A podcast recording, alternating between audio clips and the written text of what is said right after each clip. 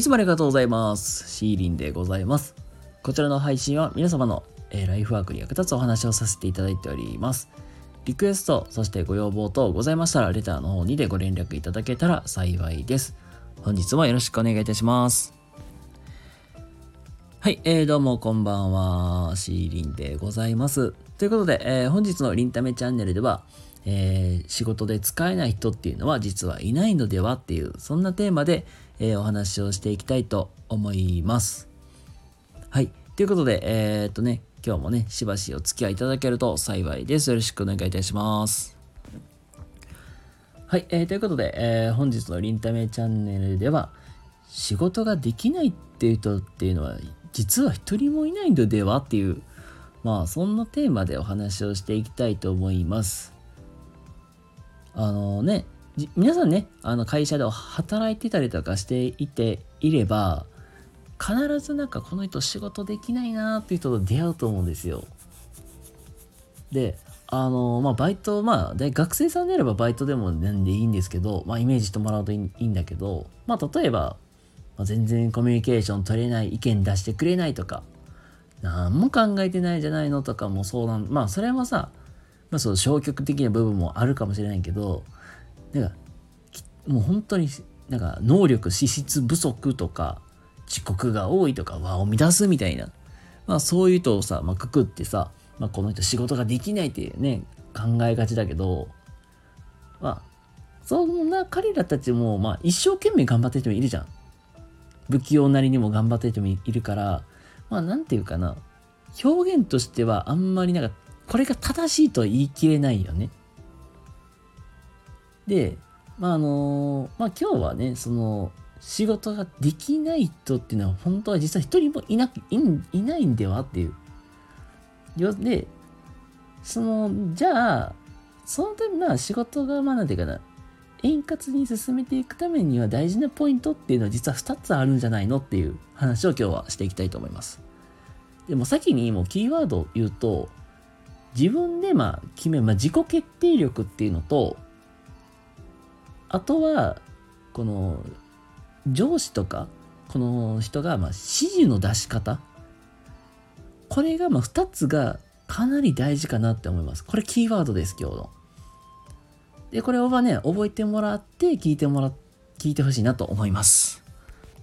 はい。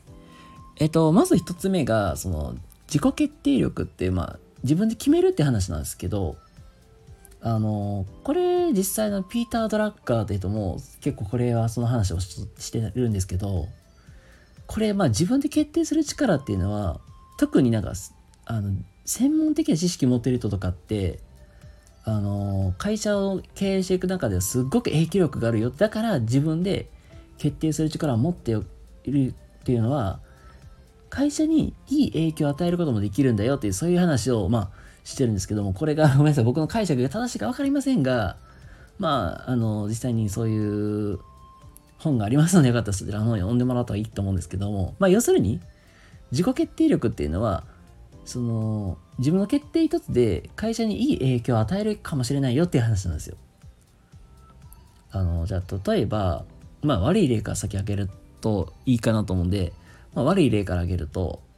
まあ例えばさ皆さんね上司にあの次の会議の資料作っといてねとかもしくはお客様に向けてこういう商品のそういうサービスのまあそういう資料比較資料を作ってご提案用のやつを作ってくれて多分言われたりすると思うんですよ。でそこでじゃあどうすればいいですかって聞くっていうのは、まあ、もしくはこれ分かりませんっていうまあこれがまあ言うたらなんか入ってきたばかりの人とかだったらまたこれはまた別になると思うんですけどもど,、まあ、どうしたらいいですかって聞いてしまうっていうのはあんまりよろしくない。なぜなら、その、まあ、言ったらそう自分で叩き台みたいに作っていって、これでややったらいいですかねって聞いた方が、まあ一番いいんですよ。要するに、自分の中で、これとこれとああしてこうしてこうするのがどうがいかがですかねってみたいな。で自分の中でこれとこれを使ってじゃあご提案してみよう、まあ、自分の中で決めるっていうのがすっごく大事になっていくんですよはいなのでまず一つ目はその自分で決定する力っていうのはすごく大事だよっていうところなんです。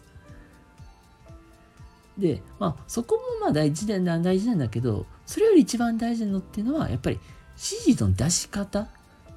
要するに人を動かすスキルっていうのはかなり、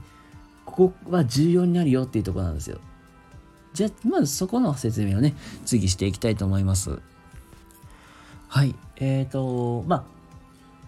実はここの、まあ、このこから話すポイントがすごく大事になってくるんですけど、これ人を動かすスキルっていうのがすごくここ大事だよって話なんです。これもなんだろう。自分もさ、あの仕事柄結構子供に、まあ、言うたら教えることが多いから、かすごく、これこはすごくピンって、あ、腑に落ちたんですよ。で、この人を動かすスキルっていうのがここがないと、まあ、言ったら要するに伝え方がここすごく大事でここがちゃんとできていないとあのー、それはやっぱり人動かないよなってなるんですよ。でじゃあまあ先ほどの例を言うたらじゃあどうすればいいですかっていうまあき返した人に対してじゃあじゃあ一体じゃあどうしたら動きやすかったんだろうってで考えた時に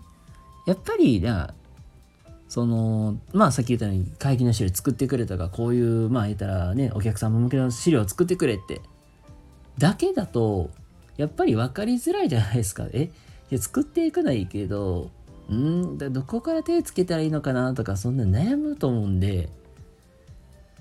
やっぱり丁寧にじゃあ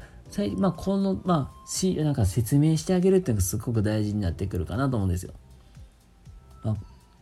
こういうのと、まあ、これとここの中を、まあ用いて資料を作ってほしいとかごめんなさいなんかこれがまあ正しい言い方かわからないですけどまあなんかすごく丁寧に伝えてあげるっていうのがそこが一つ大事かなってこれがあるだけでもすごく作りやすいかなと思うしあとやっぱりその指示を受ける側の人の問題例えば実はもう、例えばだよ。朝のさ、まあ、9時とかさ、10時ぐらいにさ、まあ、言うならさ、まださ、まだエネルギーがあったとして、まあ、就業前、例えば、まあ、じゃあ夕方の6時とかさ、まあ、5時ぐらいとかになって、もう終わり際ぐらいにそれ言われたって、疲れてる場合もあるじゃん。今日は忙しかったからもう、ああ、もう帰りたいわ、でタイミングでさ、これ言われてもさ、もう疲れ切っとったらそれはね、パフォーマンス上がらないの当たり前じゃないですか。で、あとはなんか失敗したトラウマが実は原因でとかもあったりして、実はちょっと自分から動くのに怖いとか、なんか、なんか皆さんもそういう経験ってありませんか？なんか、お前余計なことすんなよみたいな。せっかくここまでできてたのにって。お前余計なことするんじゃねえよみたいなね。で、そういうことって絶対にあると思うんですよ、皆さん。そういう経験があってなかなか踏み出しにくいっていうのも、まあ、一つ原因かなと思うんですよ。なので、ある程度ね、なんか、その、まあ、自分がまあ思ったようにやってみて、で、後で僕らがフォローするからみたいな、そういう、まあ、バックアップの体制が取れたら一番いいのかなと思います。でまあやっぱりね、これ人間誰しもこれ心理上もう仕方がない話で、保守的に動いちゃうんですよ、やっぱり。なんか普段なんかやってる通りにやりたがるんですよ。新しいこととか、あの、ちょっと変わったことに挑戦してみようっていうのはちょっとなかなかリスキーもあって勇気もいるから、それ保守的に回っちゃうんですよ。それはもう当たり前で。でもこれはもうしょうがないんですよ。もう本当に人間の心理上。なんで、まあ、ね、なんていうかな、もう、まあビジネスとか売り、まあそういうのってもう売り上げ上げていくのもなんぼの世界なんで、まあリスクを犯すっていうことと、まあそういうのって表裏一体なんで、もうこれはもう仕方のないことなんだろうなって思います。はい。なのでまあ、今日はですね、あの、もう、あの、実は仕事で使えない人、できない人っていうのはいないんじゃないのっていう話をね、今日はさせてもらいました。はい。でも大事なポイントは2つです。まず1つ目は、あの、自分で決定する力をまずはつけた方がいいよって話。でもう一個はここがもうめちゃくちゃ大事だよと人を動かすスキルっていうのはかなり重要だよとまあそういう話を今日はさせていただきましたこのリンタメチャンネルではねあのー、まあビジネスとかキャリアとかまあ心理学とかの話をさせていただいておりますね興味の方いらっしゃいましたらチャンネルフォローいいねしていただけたら嬉しいなと思いますそれでは皆さん、ね、今日も明日も素敵な一日をお過ごしください。シーリーでございました。それではまた次回お会いしましょう。またね。バイバーイ。